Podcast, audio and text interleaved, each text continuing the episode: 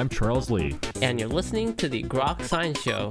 That's right. It's a weekly look at the world of science, technology, and their effects on our daily lives. Coming up on today's program, Mr. Jonathan Bailor will join us to discuss the set point diet. So stay tuned for all of this. Plus the Grokatron 5000. And our world famous question a week. Coming right up. Here. On the Groks Science Show.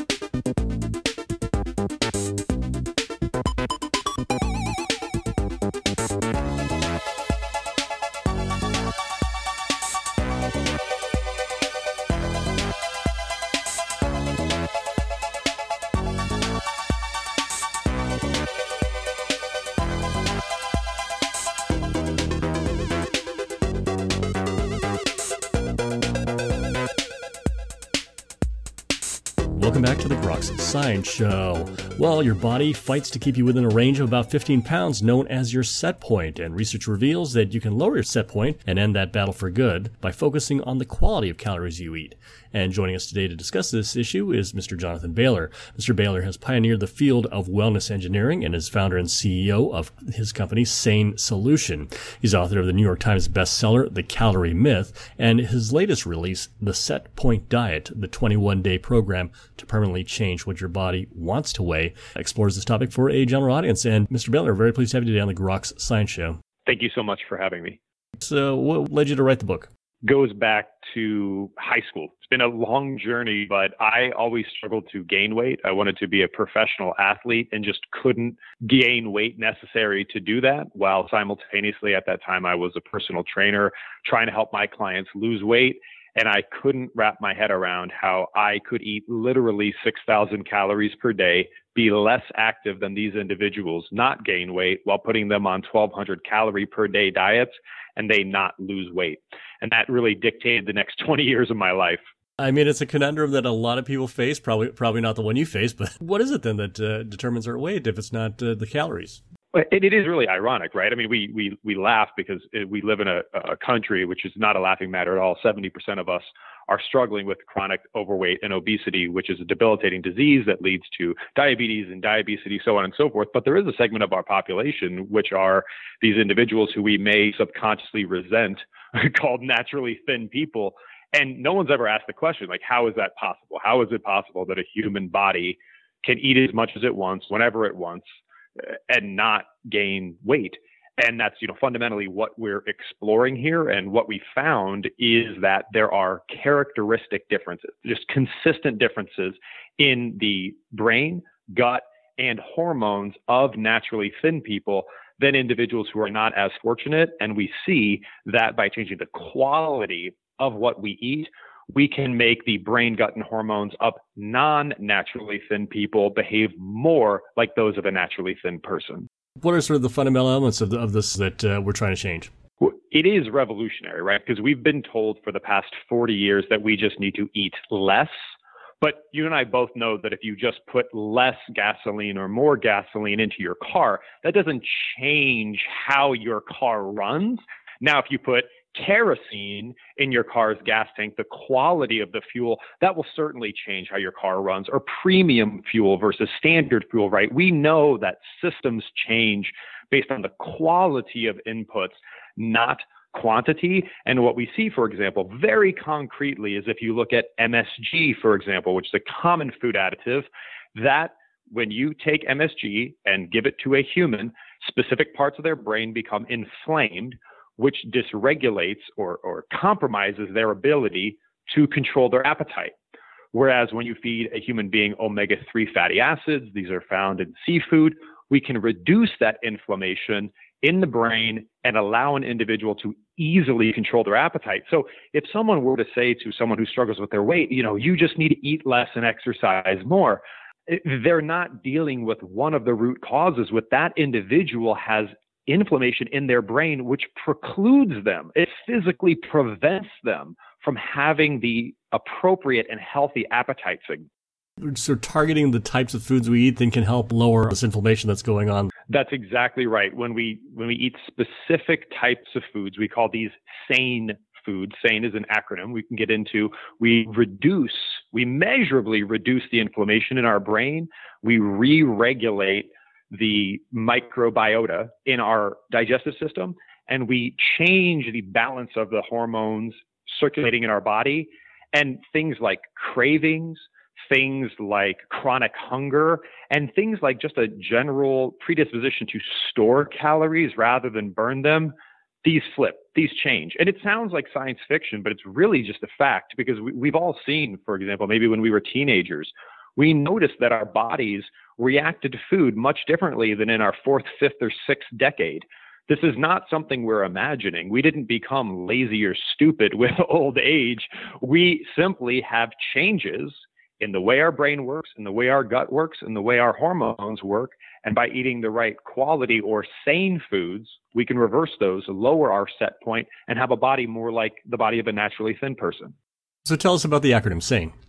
SANE stands for the four factors that determine the quality of calories. It's what, you know, say eat healthy foods is not particularly helpful because if you ask 10 people what's healthy, you're going to get 10 different answers, right? This week, eggs are healthy. The next week, they're going to kill you. And it's very confusing. So, what we did is we worked for over 15 years with top researchers all around the world, the Harvard Medical School, Johns Hopkins, UCLA, Mayo Clinic, so on and so forth, to develop an objective criteria to evaluate what makes one calorie high quality and another calorie low quality. Those factors are satiety, how quickly a calorie fills you up, how long it keeps you full. For example, there's foods like Pringles, which explicitly advertise once you pop, you can't stop. They're telling us when you eat these calories, not only will you not feel satisfied, but you will feel less satisfied. You'll crave more Pringles. So we want to eat high satiety calories. That's the S. The A is aggression. This is somewhat similar to glycemic index or glycemic load, where it measures the hormonal response that certain calories cause in our body. We all know, for example, that eating a lot of sugar is going to have a different impact on the hormone insulin than eating vegetables. Certain calories cause a more aggressive hormonal response than other calories. The N is nutrition. This is how many essential vitamins, minerals, amino acids, fatty acids a food provides we definitely know, right, that 300 calories of salmon and Brussels sprouts and avocados does not provide the same nutrition as 300 calories of a Happy Meal, but calorie counters would tell you it's still 300 calories. But we know, you and I know, all the listeners know, those calories vary dramatically in their nutrition. So that's S A N. The E is efficiency. This is how readily the body can store the calories or efficiently can store the calories as fat. Certain calories, such as protein, are physically impossible for the body to store as fat. There's a tremendous number of inefficient biological conversions that have to happen before that takes place. So if our goal is fat loss, eating less efficient calories will help us. So we want to eat satisfying, unaggressive, nutritious, and inefficient, sane calories which may sound confusing, but we can really simplify it into four food groups non starchy vegetables, nutrient dense protein, whole food fats, and low fructose fruits in that order are the sanest foods on the planet. Reduce inflammation in your brain, fix your gut, fix your hormones, and drop your set point. Sounds like something like a salmon salad with something would be great, huh? Absolutely. And it's cool because we all eat sanely sometimes right? We, we, we all do. I mean, even a burger has sane elements, the vegetables, the meats, just bunless, right? When you go out to an Asian restaurant, you're just getting more vegetables rather than rice or noodles. We all eat sanely. Sometimes it's just about eating more sane foods, so many sane foods that you're too full for insane foods. So you're not eating less, you're actually eating more, just smarter.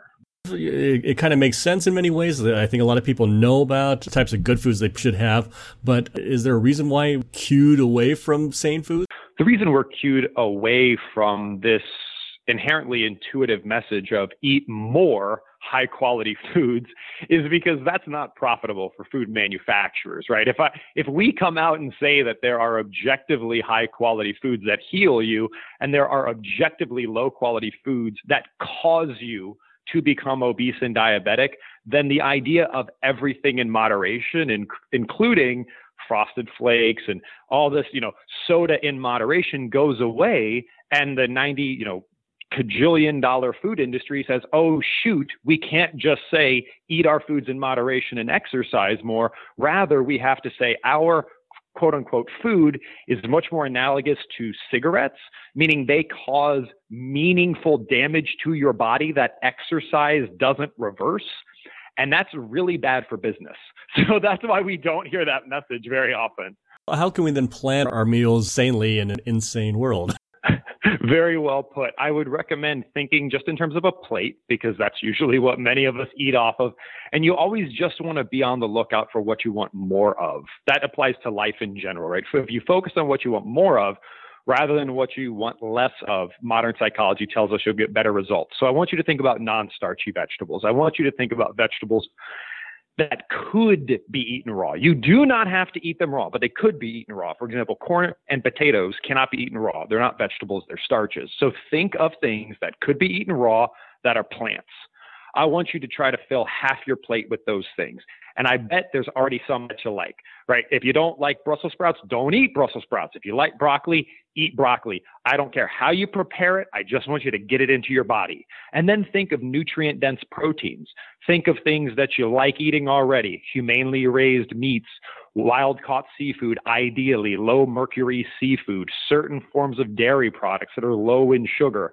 And then think about nuts and seeds, whole food fats and low sugar fruits. Think berries and citrus. Again, foods we all love. We just need to eat more of them and less of the insane nonsense.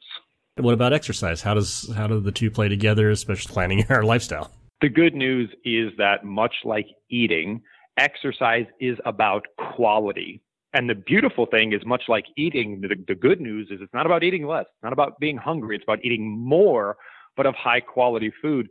The research shows us, ironically, that it is about exercising less, but with higher quality. For example, very slow, safe, resistance training.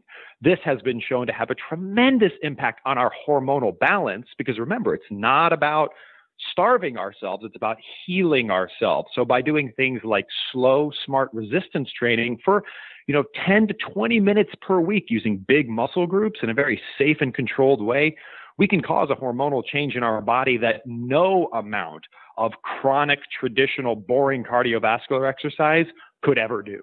Distance training over marathon running. That's exactly right. In fact, long distance marathon running, ironically, can worsen the hormonal dysregulation that elevates our set point. When people are trying to implement this, you, you have in your book the 21 day uh, set point solution, some advice for people, you know, trying to change their diet, change their lifestyle. The number one thing that you can do if you want the simplest, like just do this one thing, is I would say fall in love with what we call sane green smoothies, which is again kind of, I want you to add something. I want you to eat more of something because when you make a sane green smoothie, this is something that has green leafy vegetables in it, like spinach or maybe not romaine lettuce now because there's some issues going on with that. but spinach is a good starting point. Put some spinach in your blender, put some low sugar fruits like oranges or berries put some nutrient dense protein, like maybe a low sugar whey protein powder or some pasteurized egg whites, put some cinnamon in there, blend it up, and if possible, drink one to three of those per day. And you say, well, what? This isn't a book about smoothies. I, I get that. But what's going to happen is by flooding your body with an abundance of non starchy vegetables, nutrient dense protein, whole food fats, you will become too full for insane food. You will full yourself pun intended, into lowering your set point. And when you see how simple that is, when you see how empowering that is, when you see how your cravings for sugar go away, it's one thing for me to tell you to stop eating sugar. And all that's going to do is hyper focus your brain on sugar. It's like telling a child, no, you can't have that toy, right? They're just going to want more of that toy. But if we can get you a therapeutic dose of say, nutrition that changes the foods you crave and changes the foods you want, then you're going to say, well, where else can I get non starchy vegetables? Where else can I get nutrient dense protein? Where else can I get whole food fats? Where else can I get low fructose fruits? And when you want, when your body craves set point lowering foods, this is no longer a diet. It's a way you love living. And that's when your life changes. Have some final words regarding the set point diet. I would just strongly encourage everyone to remember that you are of the highest quality. And because of that, you deserve the highest quality. Starvation will never heal you, it will only deprive you. So focus on eating more, but smarter, lower your set point, and enjoy what it feels like to be naturally slim. We were just talking to Mr. Jonathan Bailor. his new book, The Set Point Diet, the 21 day program to permanently change what your body wants to weigh. And uh, Mr. Bailor, I want to thank you very much for joining us today on the Grok Science Show. Thanks so much for having me. And that's all for this week's edition of the Grok Science Show. Make sure you tune in next week for more from the world of science and technology. If you'd like to contact us here, you can email us at science at groks.net. For Grok Science, I'm Frank Ling. And I'm Charles Lee. Make sure you also see us on the web at www.groks.net. Have a great afternoon and keep on grokking.